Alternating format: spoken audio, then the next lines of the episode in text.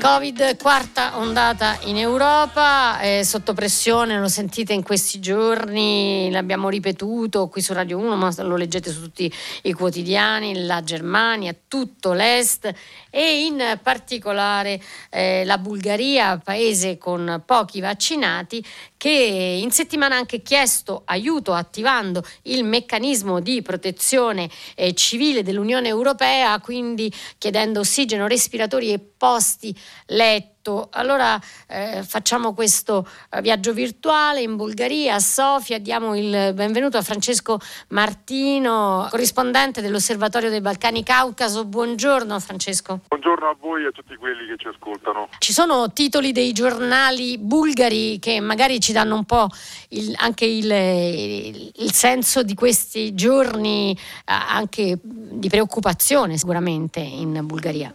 Sì, assolutamente, come il quotidiano Standard che ha pubblicato un titolo Siamo ancora nella Valle delle Lacrime, eh, oppure Trud che appunto ci parla di una situazione record a livello mondiale per quanto riguarda la mortalità Covid in Bulgaria. Addirittura a livello mondiale quindi? Sì, è una situazione paradossale, la Bulgaria è uno dei paesi che per primi ha reso disponibili i vaccini a tutti i suoi abitanti e che si ritrova oggi con una percentuale di vaccinati poco superiore al 20%, una situazione che appunto ha portato la Bulgaria ad affrontare la quarta ondata eh, di fatto disarmata. Tanti si chiedono il perché di questa ritrosia a vaccinarsi, difficile dare una risposta univoca, ma sicuramente contribuisce in modo forte la sfiducia nei confronti delle istituzioni, una sfiducia che è cresciuta in questo anno che è stato di caos politico in Bulgaria. Eh, domani ci saranno le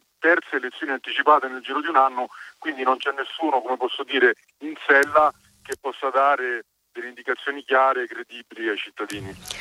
Quindi domani allora elezioni, previsioni? Difficilissimo fare previsioni, stando ai sondaggi dell'ultima ora potrebbe avvenire il peggio, cioè che per la terza volta un'elezione non porterà una maggioranza in Parlamento. Grazie a Francesco Martino eh, per essere stato con noi eh, da Sofia. Hai già preso il caffè tu lì adesso magari restrizioni chiudono, no? Sì, noi siamo un'ora avanti, quindi il caffè già l'ho preso. restrizioni si può entrare nei bar con il certificato di, di, di vaccinazione. Grazie, buona giornata. A